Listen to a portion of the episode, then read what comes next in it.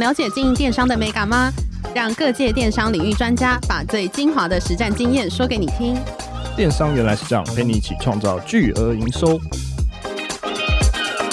大家好，我是林科威，我是一方。今天很高兴邀请到中珠控股的资深副总经理张明聪先生来到我们现场，来跟我们分享中珠零卡的一些大小事。我们欢迎张副总。好。今天很开心来参加科威的节目，希望借这个机会可以分享我们对电商了解，也从科威这边来了解一下电商的市场的概况，互相就交流。那第一题就想问一下副总，就是可以跟我们介绍一下自己的身份背景，还有中租企业的背景是什么吗？OK，呃，我想中租企业是在呃一九七七年哈由那辜连松董事长所创办的，那到今年大概四十四年。那当然中租过去。呃，一般社会当中比较少接触啦，因为我们专门做企业金融的一些相关事务领域。那个年代哈，一台影印机比一间房子还贵哦。对啊，因为影印机可以做生意，可以赚钱。嗯、那时候房地产没有资金可以炒，那所以那时候我们就从影印机开始做，跟全路开始做这个租赁的服务。那慢慢就扩展到这个一般的设备。那那个年代哈，台湾人喜欢创业。你看他就是可能，呃，学历不高，但是到工厂做个学徒，有一技之长，他就想自己开个小工厂，接自己雇主的订单，哦，那开始做加工事业。所以我们那时候就开始做这个设备的一个租赁的服务，那一直延伸到现在，其实做的事业蛮大的哈。那包含到大陆地区，我想大陆地区目前占我们整个集团的营业比重已经也超过一半了哈。那东亚地区我们在。几个国家都有一些呃据点，包含泰国、印尼、马来西亚、啊柬埔寨、越南、菲律宾。那可是呢，比较特别的是说，中珠都以企金为主。那我们这家零卡其实做的就是消金。那但消金其实我们的客户来源还是从企金啊，也就是说，我们协助这个卖家他在销售商品给消费者的时候呢，给他分期付款的服务。那这个是在两千年的时候。因为在两千年之前，呃，台湾其实摩托车算是呃一个很重要的交通工具。那摩托车其实占消费金额里面算比较大，那又是一个耐久材的一个商品，所以其实每个人都想要拥有。尤其，呃，我想如果像今年刚毕业的这个准大学生哦，已经入学了哈，大概每个人都想要买一台摩托车，对，因为可以自由嘛哈。现在我不知道大家知道一台摩托车大概多少钱？大概五六万。OK，那是非常的低单的机种，嗯嗯，啊，一般。大学生会采购的机种，如果以三叶来看的话，可能在八万块左右。那如果是这个三洋机车，可能在七万块左右。嗯，那这样的金额其实对一般的学生或家庭都不算是太小的金额啊。所以，那尤其那个年代，其实呃，台湾的收入还不是那么高的时候，那早期车行在做销售车辆的时候，其实不是每个人都能够付现金，尤其那个信用卡也不普及。那大部分车行会自己分期付款给消费者。但是你知道追账很很困难啊！你分十二期，你要追他一年；你分二十四期，要追他两年。那个时候，如果客户没有回来维修，我也找不到他。所以那个时候，其实机车的那个车行自己做分期付款这件事情，坏账率很高。那时候我们就切入这个市场。那时候是跟呃日本一家叫 COM 的公司做合资，那我们就先从雅马哈机车的分期付款开始做。那接着下来，当光阳跟三洋机都是加入这个体系，那一直到现在的 Gogoro 都有在这个地方做。那其次就是说，我们当然呃，除了从摩托车耐久材之外，我们在比较属于消费服务型的产业做蛮大的哈，像呃目前比较呃，因为韩流带动了哈，所以医美在台湾其实越来越发达，哦，所以我们在医美这个市场其实做的蛮大的。那再就是说，我们在应该大前年哈，我们开始跟那个雅虎合作，在线上的分期付款这一块。那之后，他们 Momo 跟东正也都加入。那时候我们其实是三四年前才切入电商这个市场。呃，这个有一个差别是在于说，放款很重要的就是说，呃，征信。那征信里面很重要一件事情叫关系。对，好。那传统的店家其实客户他认不认识，他是知道的。好，比方说这个客人想要办分期付款，上家有个人说，哎，这是我老客户，我们就放心嘛。那如果是他会跟我们讲说，哎，这个好像外地来的，那我们就会稍微警戒心一点。所以我们在呃，过去在非电商的市场这一块，我们的一个品质把关还不错，因为商家都会协助我们做一些好配合。那要切入电商市场，就要想要想一下。我我们后来当然要做这个市场，必须要做一些准备。那当然，我们大概已经有二十年的经验，那累积的资料库，其实我们服务过的消费者应该有快三百万人。那其实消费笔数也蛮庞大的一个数据，所以我们开始找了工研院做合作，去建立到征信模型。这个大概花两年时间把它做出来。那时候我们就用这个征信模型去在电商市场上面，我们开始经营。那从雅虎开始到 Momo 到这个呃东森进来，目前电商的结构呃，当然除了这三大电商之外，其实我们也进蛮多的这种中小电商，比方说呃专门型电商，比方说像如果喜欢组装电脑的，他会知道有原价五。对，那如果喜欢精品家电的，他会知道有四八六。啊，那如果喜欢海外代购的，他会知道有乐淘。那另外就是我们也进去这个呃小型的卖家啊，像 IG、FB 里面的卖家，我们可以协助他们做这样的一个生意。那我觉得关键的来自于说，我们对这个模型的信任度是越来越高。好，就是说当卖家不能协助你，只能靠自己。那因为这样，所以我们其实在这个生意就会越做越大。那当然，网络世界跟线下世界最大不一样的地方在于说，网络世界是一个自流量，对，好，那线下世界其实是靠人流量，对，那人流会受限于天候，嗯，啊，比方说像这次疫情，我们影响最大就是补习班，还有美容 SPA 馆，啊，这个是是禁止营业，但是在线上反而就不受影响，所以线上的生意，我想跟现在生意经营是完全不一样。那我们现在线线上生意大概跟我们的呃，在我们的整个占比大概百分之五十，所以其实我们算在很短的时间，哈，从一个完全纯线下的一个金融事业，转成一比一的这种线上线下整合的一个事业体，大概是这样。了解。哎，副总，我想要问一下，中租零卡是一个什么样的服务？OK，呃，中度零卡顾名思义就是不需要信用卡。嗯，哦，其实我们把它换成白话比较常用的字眼，叫做无卡分期。那无卡分期这个名词，其实是我们跟雅虎在合作的时候创造出来的一个名词。那后来就被广泛使用。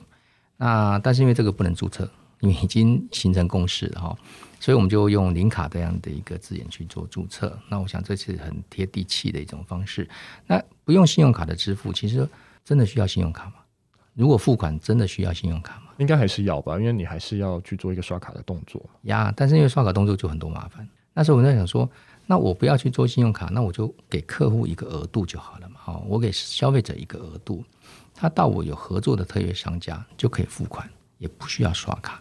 第二件事情是他没有付卡，因为他没有卡号，所以他不会被盗用，是他不会被盗刷。消费者，我们的安全机制做得还不错，他只用手机啊做验证，OTP 等等的关卡多，但是不会卡关。那关键在于说，让消费者体验到说，不需要信用卡也可以享受到信用卡的服务，甚至于比信用卡服务更多。好比说分期付款的期数更长，消费金额更大、更弹性的一种审核方式。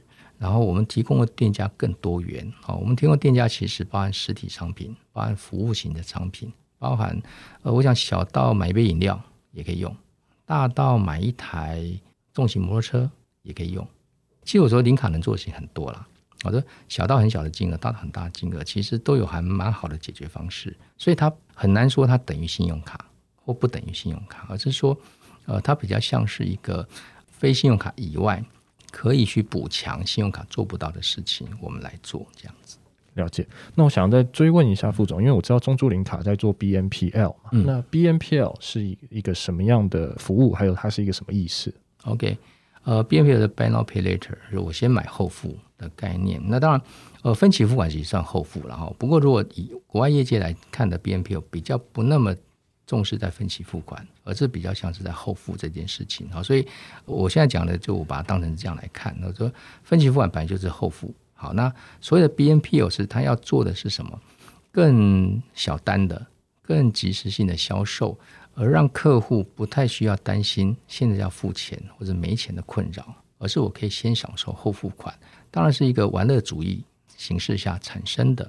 那所以这个情况之下，我们当然也有发展这样的一个方式，就是说我让消费者要买这单的时候，我的审核机制可以快到三分钟，三分钟马上让客人拿到额度，然后去做消费使用。那消费使用之后，三十天之后他才要付这笔钱。这个我们会结合到像理发业者，比方说像最近小林眼镜啊，跟我们洽谈的一家披萨业者都类似这样，他金额比较大，但是就是要让客人可以当下很快的去体验到这个服务。那这 BNPL 的一个精神，重点还是在于说，我想就是付款的习惯，就是说到底我是要用现金付，debit card 去付，还是 credit card 去付，还是用 BNPL 去付？可是当这个付款形式都是用手机完成的时候，糊弄，谁知道你用什么付？总之你有付。那这时候消费者选择说，嗯，我用现金支付，我是钱就出去的，那叫 Pay Now；我用现金支付的叫 Pay Before。我先钱过去，货才到。那我用 BNPL 嘞，我先取货才付款。如果你是消费者，你会选哪一个？先取货再付款。是啊，先享受。对，所以 BNPL 大概就是这样产生，消费者会喜欢，因为对他有保障。那商家会不会多负担？好像也不会，因为手续费跟消费信用可能可能差不多，是这样。所以它造成风潮，我觉得说对买卖双方好像都有好处哦，消费者更安心。卖家可以获得更多客人，然后可以去呃做更多的一个销售服务，大概是这样。那我们知道中租就是经营这个金流服务有二十年了，那这经营二十年来有什么值得分享的案例可以分享给我们吗？我先讲消费者好了，其实呃我印象蛮深的，有一次因为我们有做一个补习类的图书业者哦，就是说呃他是卖这个国一到国三补习班的课程都录制好的光碟。那可以让学生在家就可以上课，不用跑补习班这个在台湾讲蛮流行的。那有一次呢，有一个消费者进件，那他是在苗栗，然后申请人妈妈了哈，通通常是妈妈来申请。那妈妈是一个外籍配偶，那所以他的工作收入就不会很好。然后先生已经过世了，那他有四个小孩。那来申请那时候，当然第一时间审查觉得，哎，这个好像不太能做，因为不确定他的还款能力怎么样。因为那一套其实也要快八万多块，哦。然后那我们就看一下，那看一下这些案子都给他了，然后做好了。你看，一个外籍配偶愿意帮我养四个台湾小孩，也让他可以上高中、上大学。嗯哼，先生已经过世了，啊，他还愿意留在台湾，这样的一个妈妈，我们一定要挺他。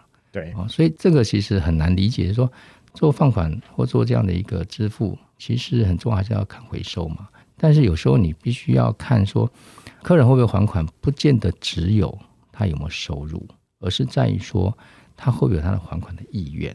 嗯，那所以这个案子我们就是把它拉长一点，哦，就不要那么短，拉长都到三年的分期付款，这样月缴金额就会很少，他只要缴得起就不会发生逾期啊。那事后确实也就是很，他就把它很顺利的缴完。我觉得这是我们在做这样的一个事业上面，也可以帮助到一些比较相对弱势的一个族群。了解。我特别想问副总，就是因为中租林卡还针对了合作特约商家提供了微电商的服务，那可以说明一下微电商的服务是一个什么样的服务吗？OK，这个来自于说我们要经营社群电商。那我刚才讲说，IGFB YouTube 上面的卖家。他还没有大到说可以去租用一个开店平台，或者是他的商品没有多到必须用一页式电商或者是开店平台的服务。我们先讲一下说他们本来做生意的方式好了，就说他可能在 IG 上面 po 一个图片，做文字说明，加上优惠价格，就会有粉丝来问：哎，这个怎么样？那个怎么样？确定要下单的时候呢，他会给他一个汇款账号，请他汇进来。然后呢，请消费者给他后五码对账。好，这时候问题来了，多汇一块怎么办？少汇一块怎么办？通常还是会退回去了。对，整批退回去再一次。那我想经过电商都知道说，只要中间有断点，大概它的那个漏失率就会拉得很高。好，所以要断点越少越好，那样成交率才会越拉越好。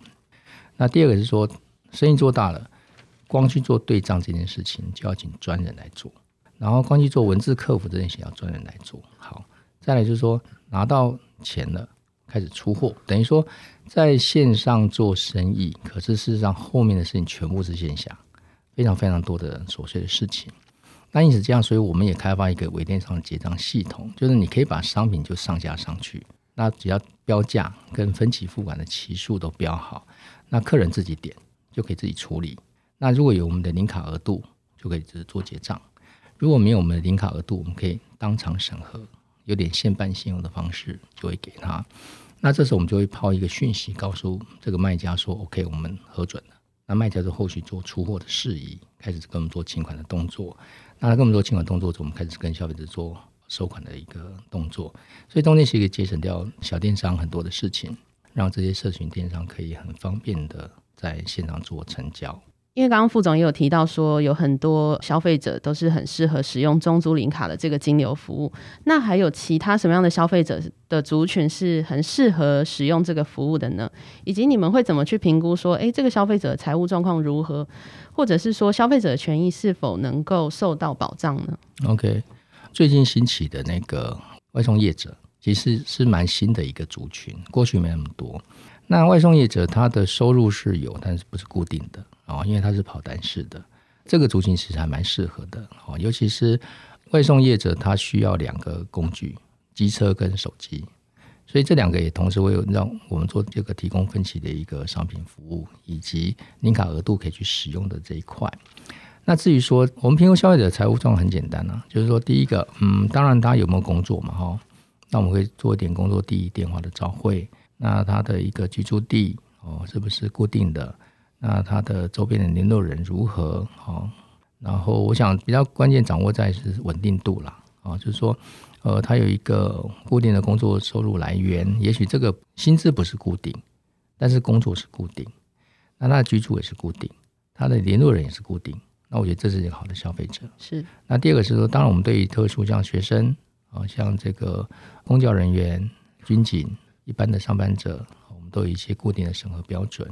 那比较难审核的，应该就是属于这种 part time 型的，哦、嗯，像 Seven 啊，或者是全家便利店，可能工读生，或者是属于 part time 的这样的部分。那没关系，我们这个时候就会把额度先放小一点，我们先跟他培养信用。那随着他信用交款的能力提升，我们会逐步帮他把额度再拉高，大概是这样。了解。那我想问一下副总，就是。店家怎么样去跟中租合作？还有加入零卡特约商店需要具备哪些的条件？还有什么样的申请流程？OK，呃，店家申请其实还蛮单纯的。好，我们现在第一个当然是，如果你有公司的行号，这个用公司行号来申请。那如果你是个人卖家，你就用个人身份来申请。那让我们知道说你是销售什么商品，我们在哪边可以看到？比方说店面，你有没有店面？你可以拍个照让我们看一下。如果你有网站，把网网址给我们一下。如果你有 IG。你有什么的，你就给我们一下，我们知道说，哎，你的 place 在哪里。然后第二个是说，当然我们也会做一点信用查核，哦，那如果信用查没问题，我们就会先配有一个额度来进行。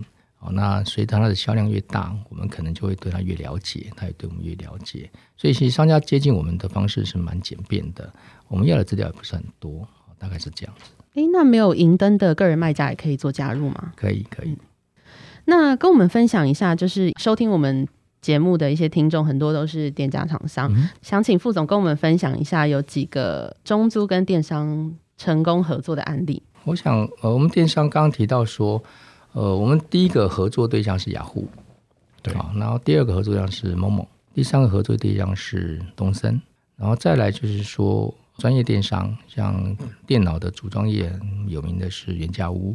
那卖资通讯最大的应该是像新雅电脑。那最近我们正在谈的应该是有几家，好，就是说用线上做服务，当然还没有完成合作动作，我没有透露。比方说像披萨业者，是，那像这个租车业者，是线上租车的业者，其实蛮多元的，因为我们经营种类非常非常，好像呃轮胎业者，好轮胎，呃轮胎我们有合作，然后像米其林轮胎，那线下的经销都可以用我们的。那米其林的线上目前我们正在做承接中，对，这样子。那我们最近也把这个，因为台湾其实蛮多人会自己架站，对，那他会用 WooCommerce 来做一个架站金流。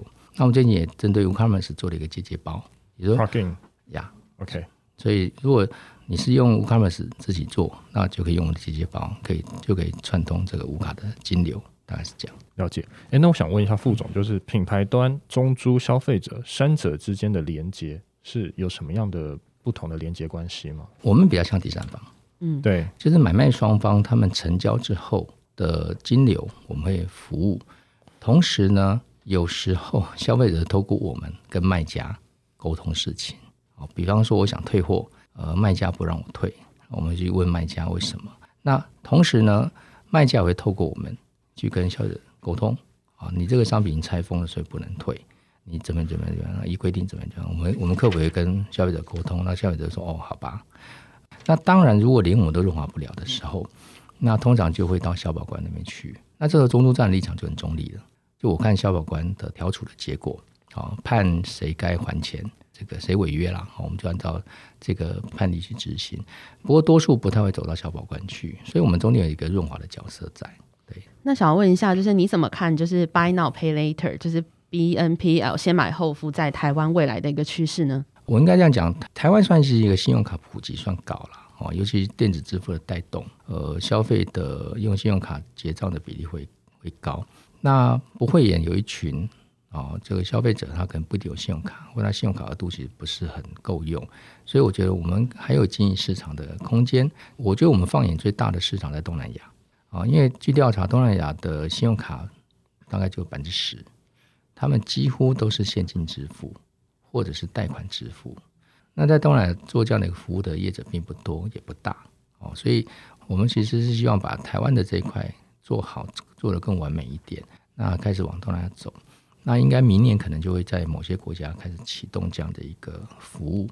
我想这个是一个比较大的一个 picture 啦。那台湾的 BNPL，我我觉得还有市场空间可以经营，但是台湾是一个很好的一个试验场所，跟规划一个呃整个商品。整个产品的一个很好的市场。那最后我想要问一下，就是我们的听众，他如果有对 BNPL 还有对中租零卡有兴趣的话，他应该要在哪里找到中租零卡的一个资讯呢？其实可以上网搜寻关键字“零卡”啊，中租零卡。我们的网页里面会有特约商的专门的一个区块，也有消费者服务的区块。那或者是说，其实我觉得最快什么知道吗？直接下载我们的零卡 APP。OK，里面就有客服专线，在 Apple Store 还有在 Google 都可以下载得到。对，直接下载。